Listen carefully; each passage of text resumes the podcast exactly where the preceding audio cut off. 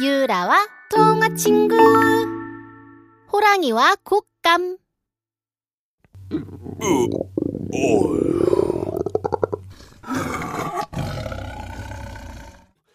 사냥하긴 귀찮은데 배는 고프네. 어, 풀이라도 먹어볼까? 에이, 패, 패, 패. 으, 으, 맛없는 풀떼기 더 이상 먹기 싫어. 깊고 깊은 산 속에 호랑이 한 마리가 살고 있었어요. 호랑이는 날쌘 산짐승들을 사냥하기엔 무척 게으르고 겁도 많았어요. 하지만 사냥을 하지 않자 배가 고파 더 이상 참을 수가 없었지요.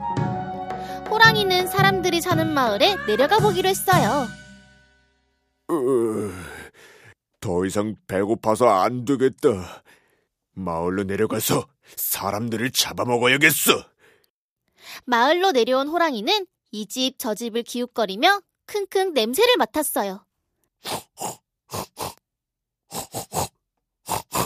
그러다 소 한 마리를 키우는 낡은 초가집 마당에 도착했어요. 이 집에서 아주 고소한 냄새가 나는군. 호랑이는 살금살금 초가집 문으로 다가갔어요. 그러자 아기를 안고 있는 엄마의 그림자가 어른어른 보였지요. 방 안에서는 아기가 울며 보채는 소리가 들려왔어요. 아가, 착하지? 까꿍! 배가 무척 고팠던 호랑이는 아가와 엄마를 모두 잡아먹을 생각에 신이 났어요. 이게 웬 떡이야? 둘 다 잡아먹으면 딱 좋겠어. 어? 그런데 아기가 왜 저리 운담? 지금 들어가면 도망갈 수도 있으니 잠들 때까지 기다려야지. 호랑이는 아기와 엄마가 잠들기를 기다렸지만 아기는 잠들기는커녕 계속 울었어요. 아유, 오늘따라 왜 이리 꼬챘고. 배가 고프니?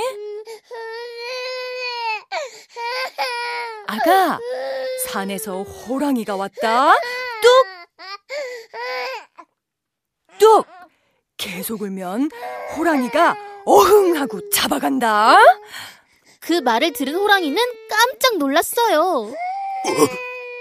어? 아니, 내가 온 걸 어떻게 알았지? 들키지 않게 살금살금 걸었는데. 하지만 호랑이가 나타났다는 말에도 아기의 울음소리는 더욱 커졌어요.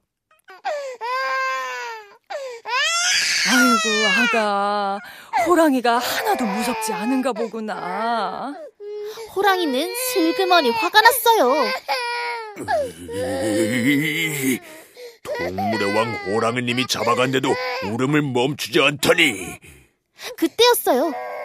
아가야, 곶감이다. 곶감? 자지러지게 울던 아이가 곶감이라는 말에 울음을 뚝 그치는 게 아니겠어요? 아니, 곶감? 곶감이 대체 뭐길래 울음을 뚝 그치는 거야? 호랑이는 한 번도 본 적 없지만 곶감이 무시무시한 녀석이라는 것을 알아챘어요. 나보다 더 날카로운 이빨을 가지고 있을까? 아니면 나보다 더 뾰족한 발톱?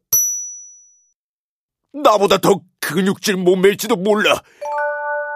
으, 저 곶감이라는 녀석 엄청나게 무서운 녀석인 게 틀림없어.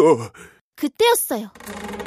초가집 문이 열리더니 검은 그림자가 호랑이 앞에 나타났어요. 에이크, 곶감이 나오나 보다. 으, 곶감한테 들키기 전에 숨어야 돼. 겁에 질린 호랑이는 초가집 외양간으로 들어가 몸을 숨겼어요. 행여 곶감한테 들킬까 오돌오돌 떨고 있던 그때 나,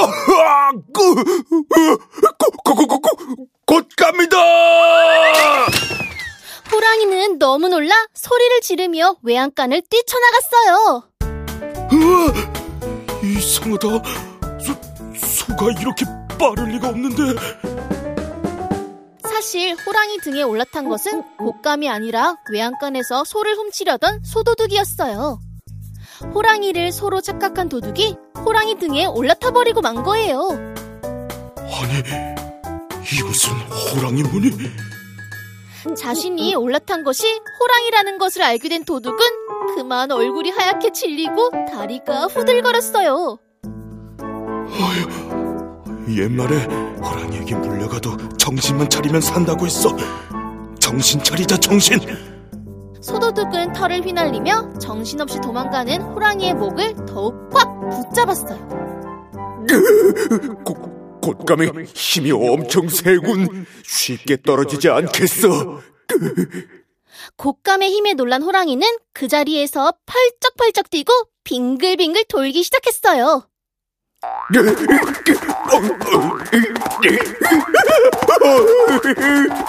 곶감아, 떨어져.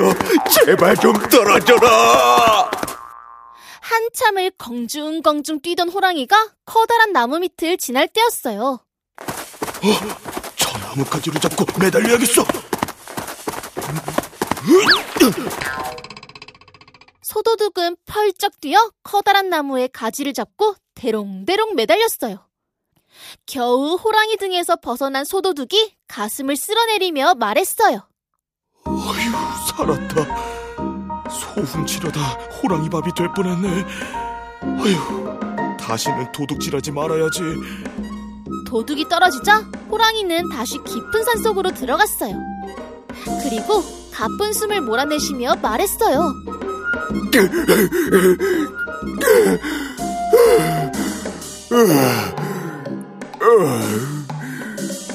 아, 살았다. 하마터면 곶감에게 혼쭐 낼 뻔했네.